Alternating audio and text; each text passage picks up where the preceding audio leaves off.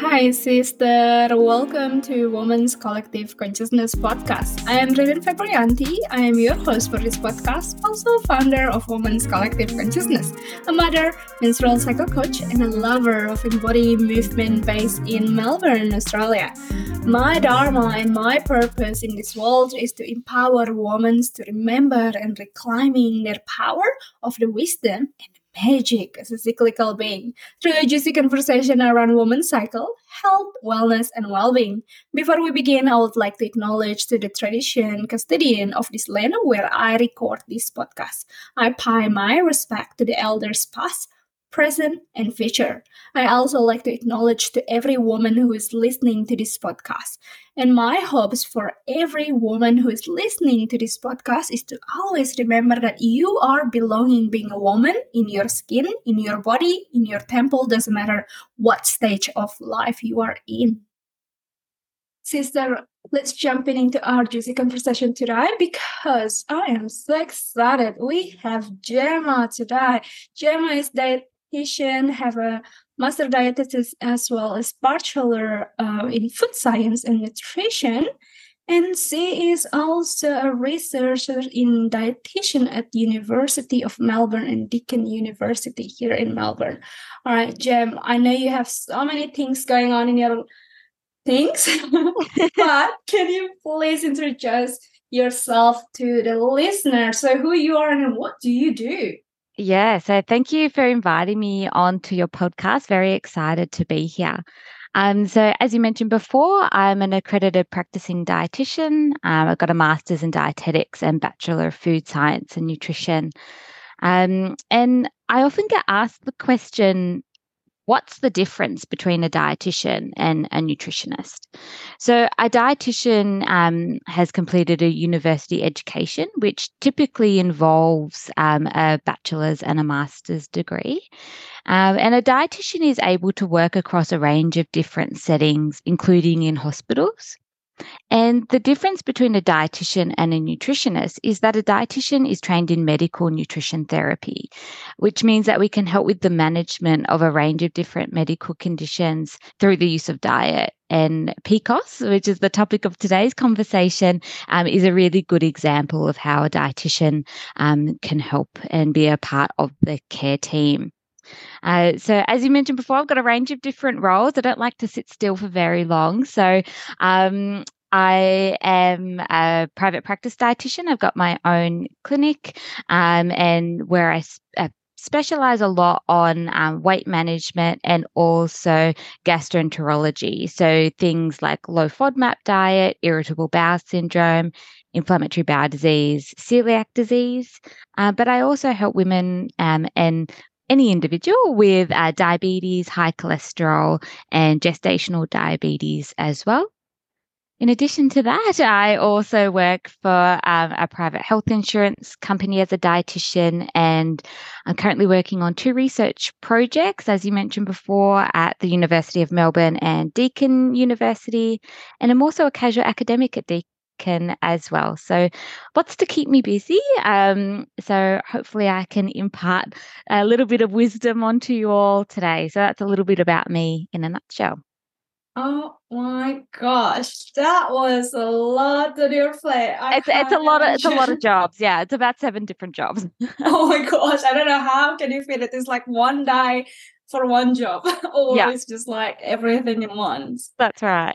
Uh, so I'm just assuming because this is like the phase of summer. So I'm just assuming you might in the mother phase of a womanhood. But I was just speaking with you before, we using the term of a queen phase. We, we like the queen phase a little bit better than the than the mother phase. I think it suits me, suits my vibe a bit better. So yeah, I'm in the queen phase. So um, I'm 30 years old, so I'm in that queen phase between 25 and 50 years. And I think the queen phase really sums it up beautifully um, because I'm in that phase of building my own businesses, um, building my own life as well um, as as a woman and really being comfortable in my own skin and within myself. So yeah, we like the queen phase where we're embracing that.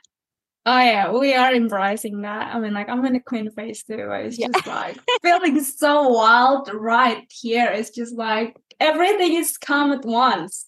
I don't know which one it's to a good phase. It's a good phase to be in. Oh yeah, for sure, for sure.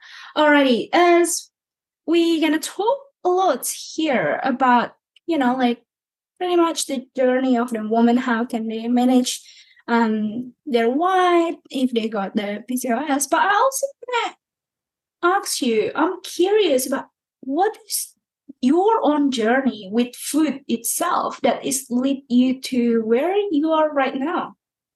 Yeah, so it's been a bit of an interesting journey, um, and it took a different direction than what I was initially planning. So I've always loved cooking and I really enjoyed learning about how diet can impact our health. Um, growing up, I was always going to be a doctor. That was always my plan. Um, and then during high school, my twin sister announced in year 10 that she was going to be a dietitian. And I was like, oh, what's that?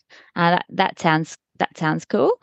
Um, so I pretty much copied her um, to to sum it up, and um, I think this was the right choice for me because dietetics um, combines my love of medicine and health uh, with my passion for food and nutrition. So it's best of both worlds, um, and really happy with my decision. But in terms of my journey with food itself, I know it sounds a little bit um, cliche, but my philosophy is everything in moderation, my favorite dietitian catchphrase. Um, and this is my philosophy because a lot of people assume that dietitians have uh, the healthiest diets 100% of the time, but it's not always the case. Like we're, we're humans as well.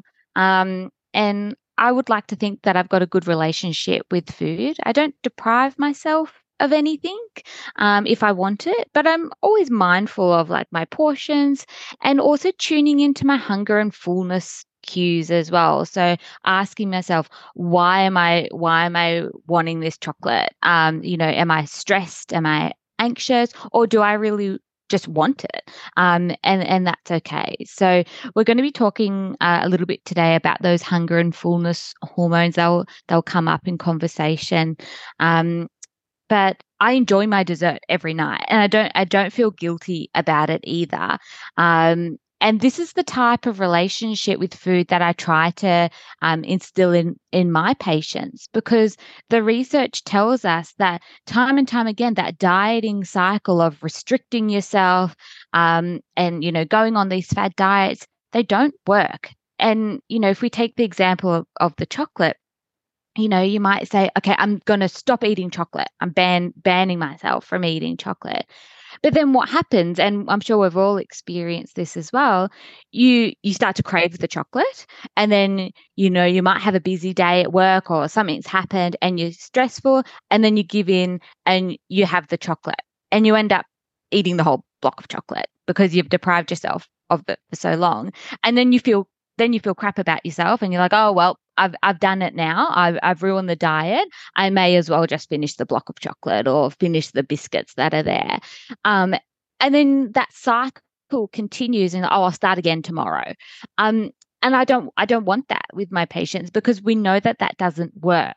So in terms of like reaching your health goals. So I like to try and practice what I preach as as um, much as possible, and really just try to um, remove a lot of the judgment around eating um, and put that focus back on nourishing nourishing your body and giving your body what what it wants but also being mindful about why you're eating um, and the portions as well. So that's a little bit about it's a long-winded answer about my relationship with food but i think it ties in really nicely with what we're going to be talking about today. Oh yeah totally. And i guess that I really hear that wisdom of you that you honoring that mindful eating because mm-hmm.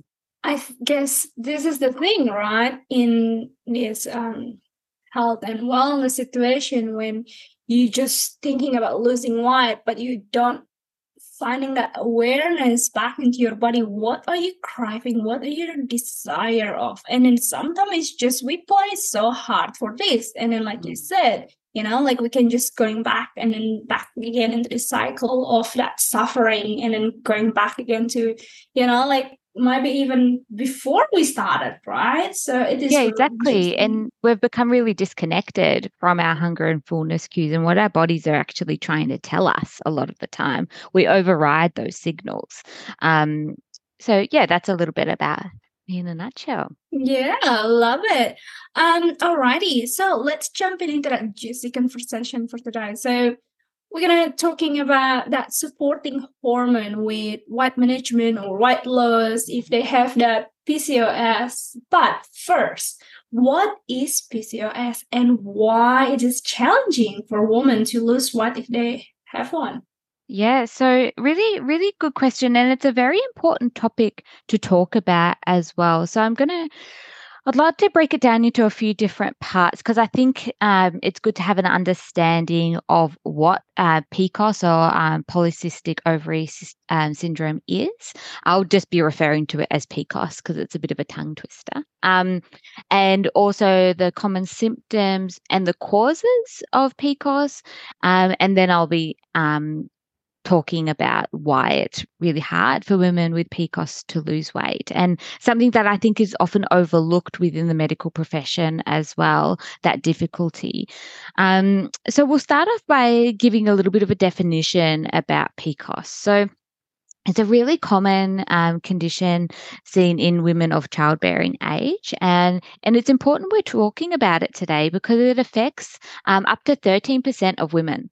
Um, so it's a significant part of the population, and um, it often goes undiagnosed for many years. So I hope today, by talking and having this conversation about PCOS, that we're bringing that awareness. So if you uh, you are listening to this and you do notice any you've got any of these symptoms go and speak to your gp and start that investigation um, and in regards to what polycystic actually means it just means many cysts on the ovaries. So, um, a polycystic ovary syndrome is just many cysts on the ovaries. So, the common symptoms of PCOS that we commonly see, uh, we might see excessive facial or body hair, um, thinning hair, even and baldness in some in some women. Um, periods can be really irregular or even absent, um, and then even acne, um, weight gain, fertility problems, uh, sleep apnea. Um, so that's where um, your breathing is impacted by when you're asleep. Um, we also know that women with PCOS are at a higher risk of anxiety and depression as well. Um, if you do have a ultrasound done on your ovaries, the multiple cysts are obvious on on the ultrasound scan. So the sonographer, the person doing the ultrasound, um, will be able to see the multiple cysts on the ovaries. Um, and I said before that it's really important if you do notice any of these symptoms that you are speaking with your GP about it. Um, it's very important because we know there's actually some long term health risks associated with PCOS. So, women with PCOS, PCOS are at a um, three times increased risk of getting type 2 diabetes and heart disease as well. So, it's not something to be flippant about. Um, it's something we've got to take quite seriously. And we know uh, from years of research that women with PCOS have higher levels of the um, hormone testosterone, which can impact fertility. Uh, so I briefly touched on that before, but I, I really want to stress that women with PCOS do still have the ability to fall pregnant naturally. Um, but being on top of your PCOS and managing it effectively can really help that um, process along as well.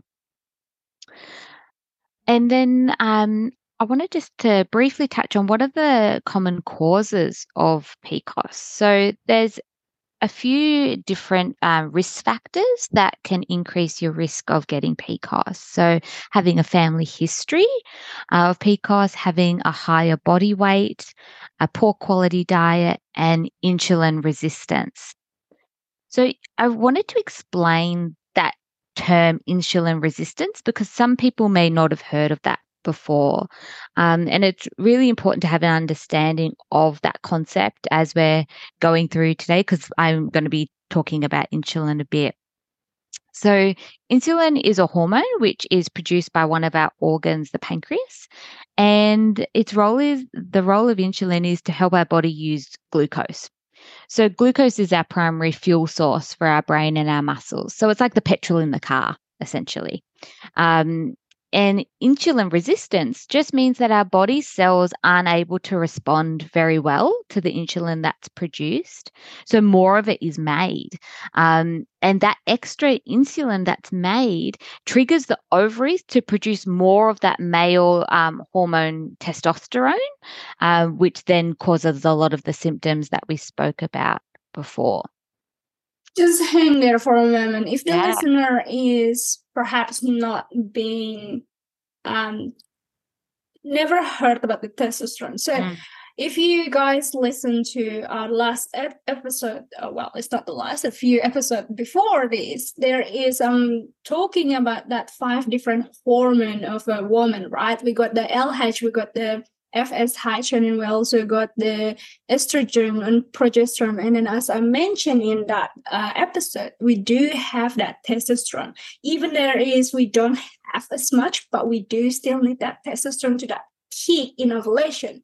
And if you are is not familiar with what is this all these five different hormones governing our body, again, hormone is just a chemical messenger that regulate the metabolic function of the cell in the body. So hormonal levels is can be influenced by factors such as stress, infection, changing in the balance, fluid, mineral, blood, and then also your sleep, your diet, and everything. So what Gemma refer here if you do have that because that testosterone level is going up a little higher, but also that affecting that insulin level or maybe your glucose level or all these other hormones that is not meant to be having that higher level, but because you do have that PCOS or the accumulation of the cysts in your ovaries, and then that's where everything is start to coming out of the balance that's right. And that's why we refer to PCOS as an endocrine disorder. So, endocrine just means it's a hormone um, related condition. Um, and I think it's great that listeners can refer back to that previous podcast episode and um, delve into a little bit more of the nitty gritty of the different hormones. So, if this um, isn't making much sense about when I'm talking about testosterone, maybe pause this episode and go back and listen to that other episode first to get a bit of an understanding of those different types of hormones and then come back and listen to this episode. And I think it will make a lot more sense. But I just wanted to um, answer that second part of the question that you asked me originally about why it's harder for women with PCOS to lose weight. Um, and as I said, I think it's um, sort of overlooked sometimes um, by health professionals. It's getting better, but um, it is it's not a made up thing. It is a real thing that women with PCOS find it a lot harder to lose weight. Um, and the research is now indicating that this is because our hunger and fullness hormones, ghrelin and leptin. So, ghrelin is our hunger hormone, and leptin is our fullness hormone. So, in women with PCOS, these aren't regulated properly. Um, and that causes women with PCOS not to feel full or satisfied after meals, which then impacts eating behaviors and therefore weight gain. So, um, it once again, it's those hormones again that are really um, making things difficult for women with PCOS. Alrighty, Jim. So it's really helpful information here. But what do you do to helping women to helping women to get this white management when they have the PCOS. What you as a dietitian do to help this woman? So our guidelines, our clinical practice guidelines in regards to how we help women with PCOS, they state that lifestyle changes like diet and exercise should always be the first line treatment option in the management of PCOS. Um, in some cases, though, medication or surgery can be helpful in managing the condition. Um, but weight management is often a really key feature of managing PCOS. And that's because we've found that 5 to 10% loss of body weight can be really beneficial in managing that hormone imbalance that we spoke about before, as well as managing that insulin resistance and reducing the risk of type 2 diabetes. Mm working with a dietitian um, is a great way to ensure that you're actually getting really tailored and individualized advice so that your specific nutrition needs um, and food preferences and your lifestyle are taken into consideration. So it's not just a cookie cutter approach, like a one size fits all. Um, so that's why I recommend women with PCOS should be speaking to a dietitian to get tailored advice. Um, but linking back with what you were asking me before, like how do I actually support women with PCOS? Um, so I help them by creating that healthy relationship with food. So, like we spoke about a little bit at the top of the podcast, um, as well as ensuring that their diet is actually providing them with all of the nutrition that you need. So, all the vitamins and minerals, carbs, protein, energy. And because it's different for everybody, like everyone's not the same. We've all got different requirements. Um, and I think that um, food is more than just calories in and calories out. It's it's so much more than that. It's about the enjoyment of food, the traditions around food, cultural traditions around food, socializing, and above all, it's nourishing the body as well. Um, so that's one aspect of how I help women with PCOS by addressing all all of those different things. But if we want to talk a little bit about the the nitty gritty of actually what topics I focus on uh, with my women with PCOS, so in especially those who are needing weight management advice, the first thing that I generally always start off with is talking about portion sizes. So getting the right amount of carbohydrates, protein, veggies, fruit in our diet each day and in the appropriate portions for your body. Um, and then I'll also analyze the current diet to make sure that you're getting all of the nutrition that you need in accordance with the Australian Guide to Healthy Eating for your age and your gender and the life stage you're in as well. Um, so, once again, very tailored, individualized um, management. And then the cornerstone of our um, weight management approach with um, this condition is glycemic index. So, glycemic index is a measure of how quickly a food is broken down into glucose. So remember, that's that fuel that our body works off um, in the body. So we really focus on swapping out the high GI foods uh, that are currently in the diet. So these are the foods that are broken down into glucose really quickly and they spike our glucose levels. So it's like a bit of a roller coaster. They, they spike up and then they crash back down again. So like white bread is a good example of this, um, or like a jas- jasmine rice. Um, so they cause a big spike in our blood sugars and then they have that big crash. But if we swap these for lower GI or lower glycemic index alternatives, so like a, a brown rice or a wholemeal bread or basmati rice, we don't have that big spike in our blood sugars like we do uh, with our high GI option. So it's a smaller, we do get some spike, but it's a smaller, more gradual um, increase in our blood sugars. And that's normal, that should happen. Um, I also focus on um, discussing some um, healthier snack options um, and also to um, a brief discussion on exercise because we know that exercise is really important for um, improving that insulin resistance. Because when you exercise, the glucose that is in the blood gets actually dragged into the cells. So it's not doing damage by floating around in the bloodstream. So, our current exercise guidelines for adults recommend 150 minutes of that moderate intensity physical activity per week, plus some muscle strengthening activities as well. Um, and Ree is probably better suited to be talking about exercise and that muscle strengthening side of things And I will often refer my patients to an exercise physiologist or an exercise um, specialist who is trained in developing a personalized exercise plan for people with medical conditions or particular injuries.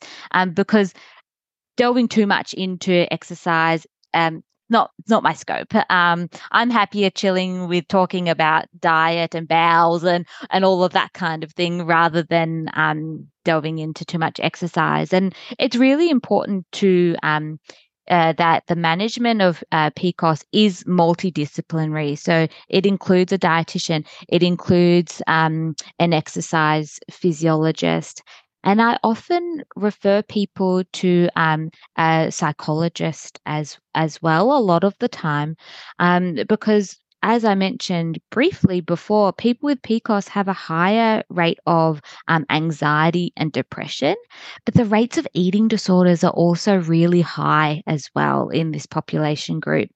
And if someone is struggling with an eating disorder, or disordered eating behaviors, whether that's binge eating or um, restricting your eating or um, over exercising, even.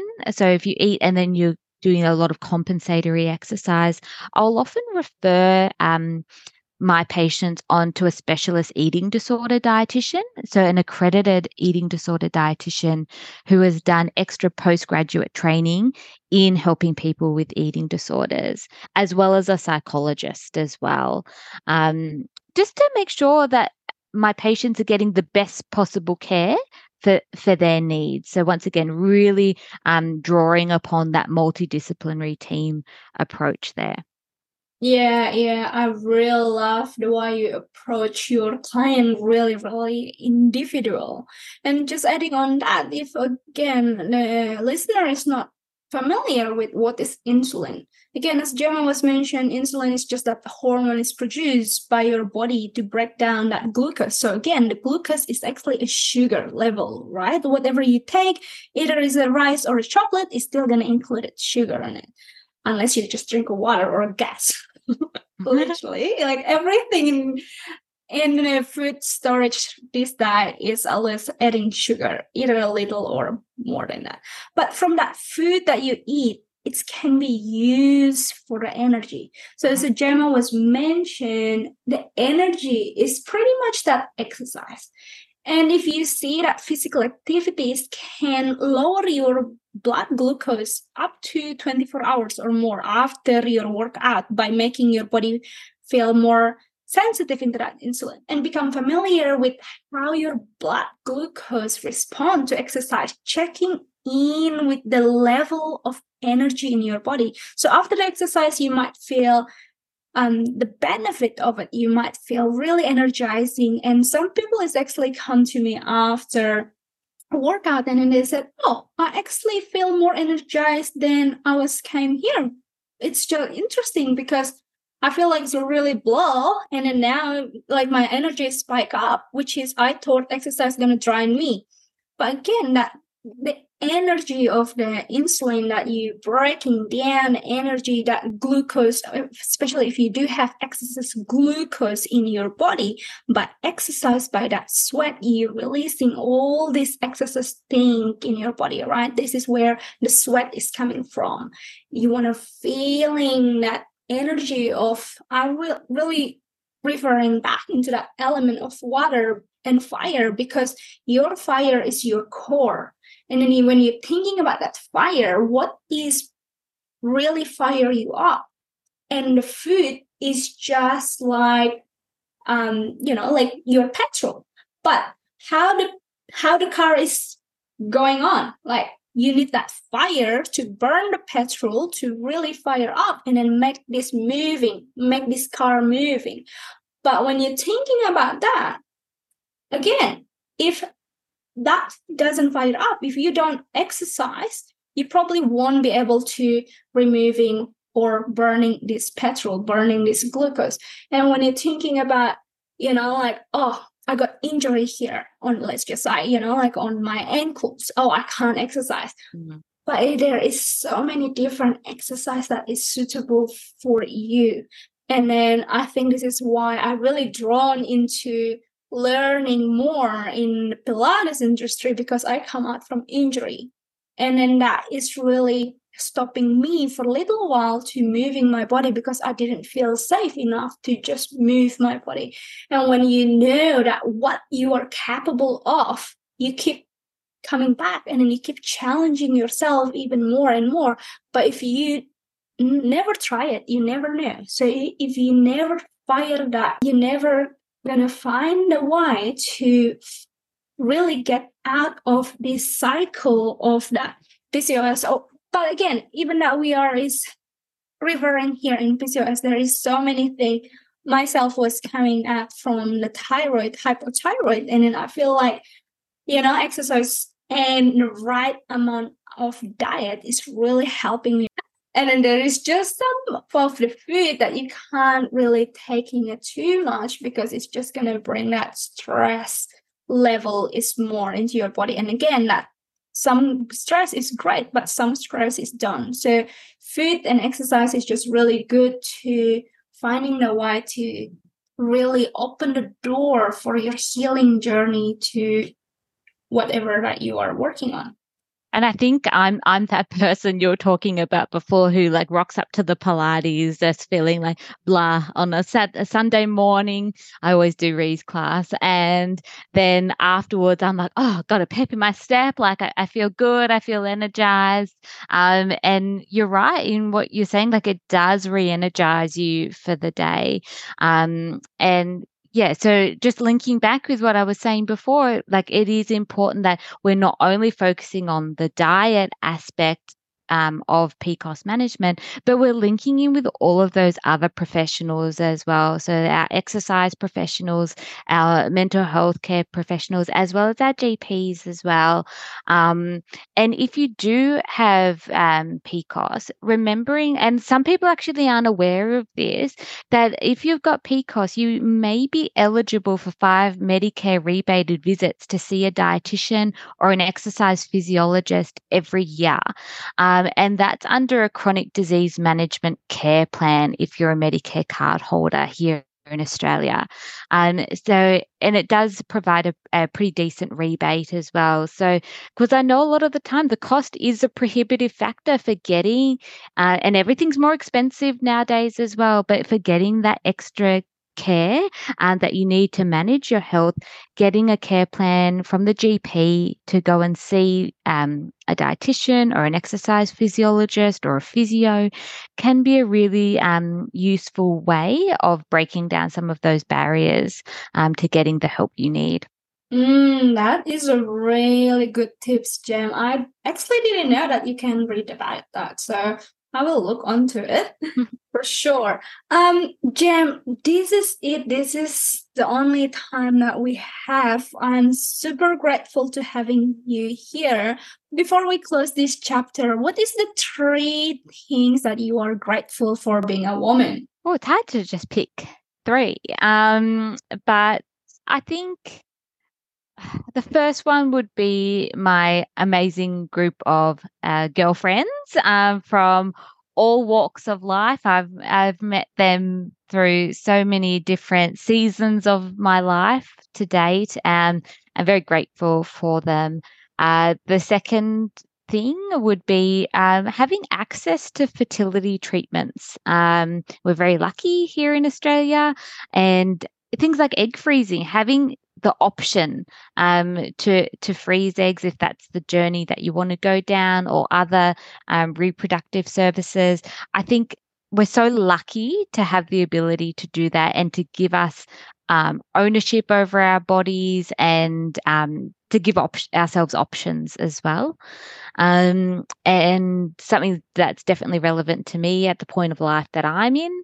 Um, and then uh, the third thing would probably be the the ability to bring life into the world, if that's something that aligns with you um, and something that um, you know you have the ability to do, um, that's what I'm grateful for in a nutshell. oh, I love that. And if this listener like to find you, where's the best way to connect with you? Yep. So um, listeners can um, look at my website, find me on my website. So it's gemmadietetics.com. So dietetics is spelled D I E T E T I C S. So it's gemmadietetics.com. Or you're welcome to reach out and send me an email directly at gemmadietetics at gmail.com. And I'm sure Ree will put the um, details of that in the description of the episode as well. But I do offer both in person um, appointments um, in my Melbourne based clinic as well as uh, video virtual appointments as well and after hours um, appointments available. So I can help as many people as possible. Uh, amazing. Yes, I obviously we'll put everything in the show note. And then thank you again, Jem, for sharing your wisdom with our community. You're welcome. Thank you for having me. Looking forward to hopefully talking about more diet and medical um, topics soon. Mm, sister, thank you for joining us for powerful podcast episode. Don't forget to check out our Instagram at Women's Collective Consciousness for the update of our next event, Woman Circle workshop and gathering based in Melbourne, Australia. I also have a free gift for you to start your menstrual cycle journey. Check out our website www.womenscollectiveconsciousness.com to reclaim free guide how to cycle chart. If you enjoy to listen to this podcast, please share it with other women in your life. And I always learning, thriving, and evolving. So don't forget to leave a review and feedback. Thank you, beautiful.